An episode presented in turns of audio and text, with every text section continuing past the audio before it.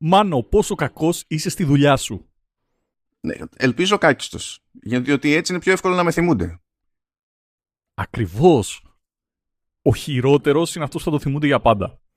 Λοιπόν, σήμερα θέλω να σου μιλήσω για έναν τυπάκο που το όνομά του ήταν Liu Bang. Καμία σχέση με τον Liu Kang και καμία σχέση στο Bang με οτιδήποτε άλλο. Φαντάζομαι αυτό είναι σπασμένο στα δύο αυτό το όνομα, έτσι. Δεν είναι μια λέξη αυτό που λες. Ναι, είναι Liu Bang. Οκ. Okay. Ο συγκεκριμένος τυπάκος ήταν τόσο κακός στη δουλειά του, το spoiler alert, που έγινε ίσως από τους μεγαλύτερους Κινέζους αυτοκράτορες. Δεν σου έκανε τίποτα για την περιέργεια, seriously. Κοίτα, τώρα μου έρχονται ήδη τα, ξέρεις, failed successfully, failing upwards και τέτοια. Κάτι τέτοιο μαγικό, ελπίζω να είναι.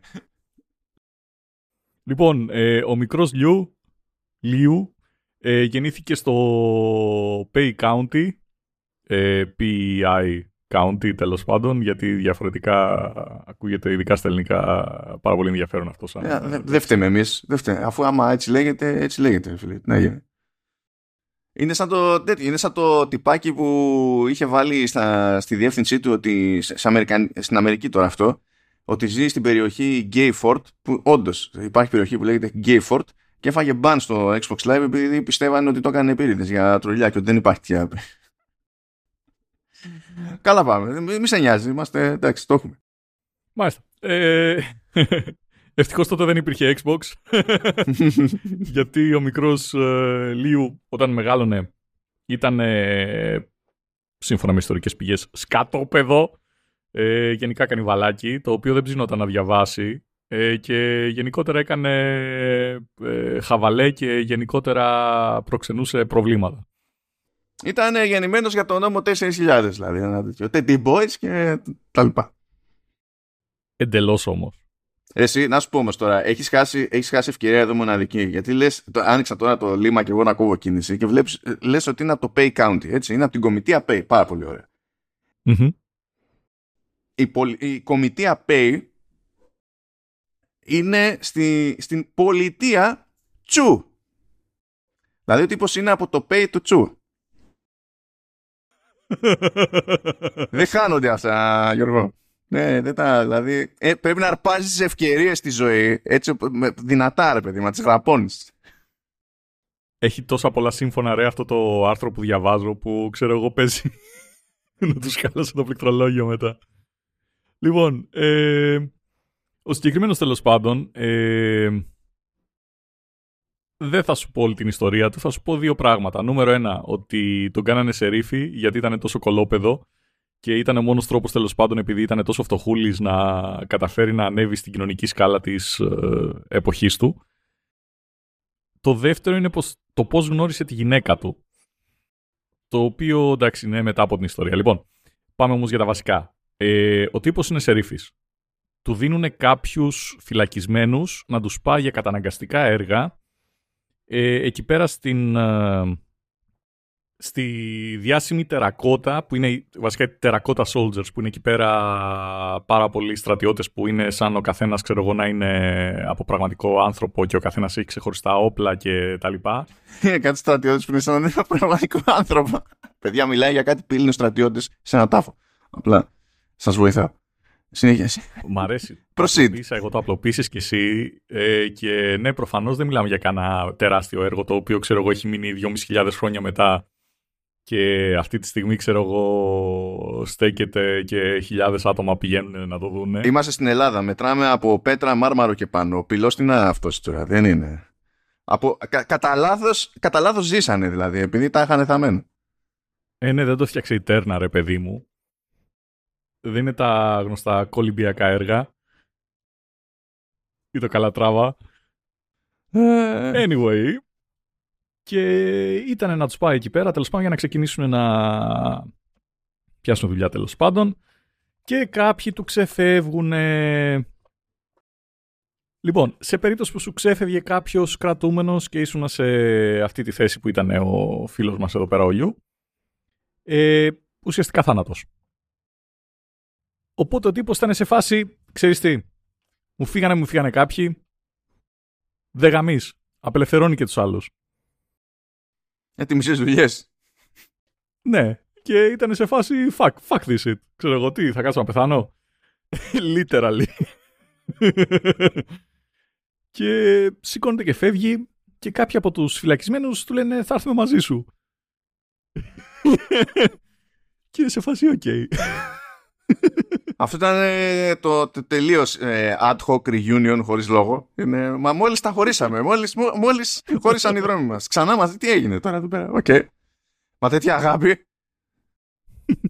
Αυτός δεν ήταν απλός σερίφ, ήταν ο σερίφ του διαστήματος. Τώρα, ναι, για να δούμε, για πες. Και σηκώνονται και πηγαίνουν σε ένα βουνό που είχε εκεί πέρα ένα εγκαταλειμμένο stronghold τέλος πάντων και καμπερώνονται μέσα. Και δεν παίζανε, δεν υπήρχε anti-cheat τότε. Ναι. Δεν υπήρχε control Z. Ναι, ναι, οπότε το καμπέρι, ναι, παίζουν αυτά.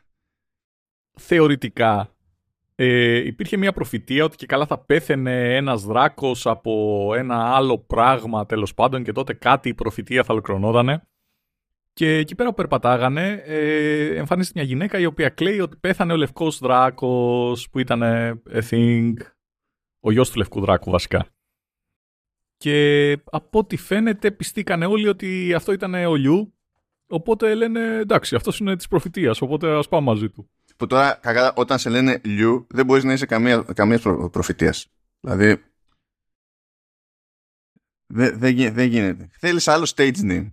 Για αρχή. Αλληλούια. Anyway,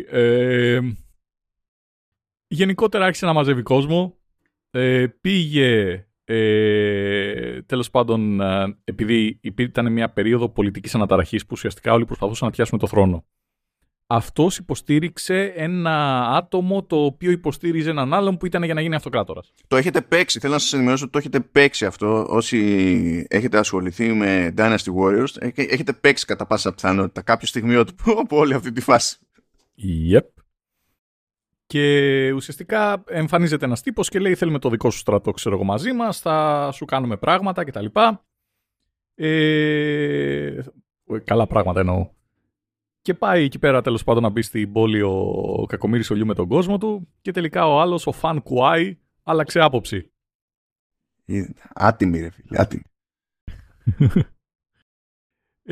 Γυρνάει ο Λιού και λέει εντάξει, okay, κανένα πρόβλημα. Όποιος σκοτώσει τους αρχηγούς αυτού του stronghold τέλος πάντων κτλ.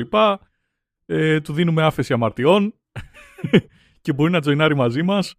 Και πετάει με βέλη μέσα τέλος πάντων συγχωρόχαρτα για όποιον κάνει την κίνηση. Μπροστά από την εποχή του, να θυμίσω ότι μιλάμε για προ-Χριστού, δεν υπήρχε χριστιανισμός, δεν είχε προκύψει σχίσμα, δεν υπήρχε ο Πάπας της Ρώμης, δεν είχαμε μάθει εδώ ακόμα τα συγχωρόχαρτια. Είναι πολύ μπροστά, πολύ μπροστά. Μιλάμε για το έτος 256 π.Χ. γεννήθηκε, οπότε πρέπει να είναι γύρω στο 206 αυτό, π.Χ.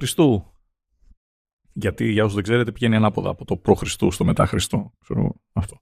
Σίγουρα το ξέρετε, απλά το λέω για κάποιον που δεν. Το καλό που σας θέλω βασικά να το ξέρετε. Γιατί... Ναι, οκ. Okay. Εντάξει, ας φανούμε κι εμείς κάπου χρήσιμοι ρε, ότι μάθαμε κάτι. Τέλος πάντων, γίνανε και άλλα πράγματα έτσι κουλά. Και long story short, τέλος πάντων, για το πώς, γιατί το ξεκίνησα πριν, πώς γνώρισε τη γυναίκα του, ήταν η φάση ότι σε ένα μεγάλο δείπνο, τέλος πάντων, σε μια περιοχή που είχαν φωνάξει όλους τους elite, τέλος πάντων, της περιοχής και είχε πει ο τύπος που έφτιαχνε εκεί πέρα το τραπέζι ότι όποιος θέλει να μπει εδώ μέσα θέλει να φέρει δώρα τουλάχιστον 1.000 coins, τέλος πάντων. Εμφανίζεται ο Λιού χωρίς λεφτά. Και όταν το ρωτάνε λέει ναι, αμέ μπορώ να σας δώσω 10.000 coins, τα οποία προφανώς δεν τα είχε για να τα δώσει. Αλλά παρόλα αυτά ήταν τόσο επιβλητικός, τον βάλανε να κάθεται δίπλα στον τύπο που ήταν, ξέρω εγώ, ο πιο γνωστός εκεί πέρα, ο οποίος ήταν πολύ πολύ πολύ τώρα δεν ξέρω, ας μην καθίσουμε να κάνουμε ανάλυση το ότι είναι πολύ καλό τέλος πάντων στην κοινωνική ιεραρχία του 250 π.Χ. στην Κίνα. Τέλος πάντων, και εντυπωσιάστηκε τόσο πολύ ο Λου με πώς λέγεται αυτό, umlauts από πάνω, με διαλυτικά Λου, που του έδωσε την κόρη του για γυναίκα. Αυτό είναι fast forward στο fake it till you make it. Είναι δηλαδή in one go αυτό, σε ένα βράδυ, ας πούμε. Ναι ρε, εδώ σκάλωσε και λέει του άλλου, εντάξει, έλα, θα σου δώσω 10.000. Εντάξει, λίγο ακόμα και θα με κάνεις να πιστέψω ότι είναι κάποιος σύγχρονος Έλληνας τράπερ. Ναι, και long story short, αφάρχισε να κάνει κάποιες double crosses από εδώ από εκεί, τέλος πάντων, αλλά και το πήρε και με το σπαθί του, γιατί όρμαγε στη μάχη. Δηλαδή, ένα από τα πράγματα τα οποία έγιναν ήταν ότι υπήρχαν 3 στρατοί που ήταν να επιτεθούν σε ένα stronghold και λέει όποιος στάσει πρώτος μέσα stronghold παίρνει ένα αξίωμα. Και εντάξει, έκανε το speedrun 90% ο πρωταγωνιστής μας και τα κατάφερε. Και long story short, αυτός ήταν ο αυτοκράτορας Γκαόζι of Han, που το 1/5 του πληθυσμού της ανθρωπότητας αυτή τη στιγμή θεωρούνται Chinese Hans. Ναι. Αυτό πρέπει να το ψάξω ένα φεγγάρι, διότι ως Han αντιλαμβάνονται οι Κινέζοι τους εαυτούς τους, ως Han αντιλαμβάνονται και οι Κορεάτες τους εαυτούς τους, και δεν έχω καταλάβει αν παίζει κάποιο birth away, απλά έτυχε να πέσουν στον ίδιο χαρακτηρισμό, αλλά να εννοούν κάτι διαφορετικό όντως, ξέρω εγώ, ή πάνε για το ίδιο. Χαζεύω εγώ τα παρατσούκλια πάντως εδώ πέρα του Liu Bang, που δεν θα πω τα κινέζικα, εντάξει, αλλά έχει πλάκα που το ένα του παρατσούκλι είναι Old Sir Liu, αλλά και Old Madam Liu, αναποφάσιστη. Ουφ. Ρε όχι ρε, αυτή είναι το τέτοιο. Για τους γονείς του. Α ναι, συγγνώμη, ναι, έχεις δίκιο. Κάπου εδώ πέρα με τους ένα μάτσο, γιατί είχε 3 γλώσσες στη σειρά εδώ πέρα, χάθηκα μόνος σου. Τι, δεν μπορούσε να διαβάσεις το Liu Tai Gong, ιδεογράμματα, ξέρω εγώ, γύρω στα 4 εκεί πέρα. Old Sir Liu and Liu Ao. Ιδεογράμματα πάλι. Old Madam Liu. Με την επόμενη φορά που θα δείτε, ξέρω εγώ, κάποια παλιά περιπέτεια με Chuck Norris ή κάποια καινούρια υπερπαραγωγή που θα είναι επίσης περιπέτεια, αλλά θα έχει όλο χαζομάρες για set pieces, ξέρω εγώ, και εντάξει και τι έγινε. Θέλω να σας πω ότι ο τυπάκος εδώ πέρα είναι από αυτούς που κατάφερε σε κάποια φάση να δραπετεύσει από εκεί που τον κρατούσαν σε ένα στρατόπεδο, λέγοντας ότι θα πεταχτεί για λίγο στην τουαλέτα. Δηλαδή έχει κάνει, είναι όλα τα κλισέ σε speedrun, όπως είπε ο Γιώργος. Πραγματικά. Δηλαδή ο τύπος ξεκίνησε από το τώρα με αυτό που παίχτηκε θα καταδικαστώ σε θάνατο, οπότε άμα είναι να πεθάνω ας πουλήσω τρέλα, ξέρω εγώ, και ό,τι βγει, και κατάφερε να, το ό,τι βγει να είναι γεια σας, είμαι ο αυτοκράτορας σας, δεν σας χάλασε. Ή την πούλησε ακριβά την τρέλα ή είχε πάρα πολύ. Και τσάκισα και τη δυναστεία των Τσιν, που από εκεί υποτίθεται ότι μας έχει μείνει και το Κίνα. Α, οκ, nice, δεν το ήξερα. Υποτίθεται ότι ξεκίνησε τη δυναστεία των Χαν. Είναι δηλαδή, νομίζω δηλαδή σε αυτή την περίπτωση, γιατί έχω χαθεί εδώ πέρα. Θα μπορούσες να πεις ότι είναι αχανής.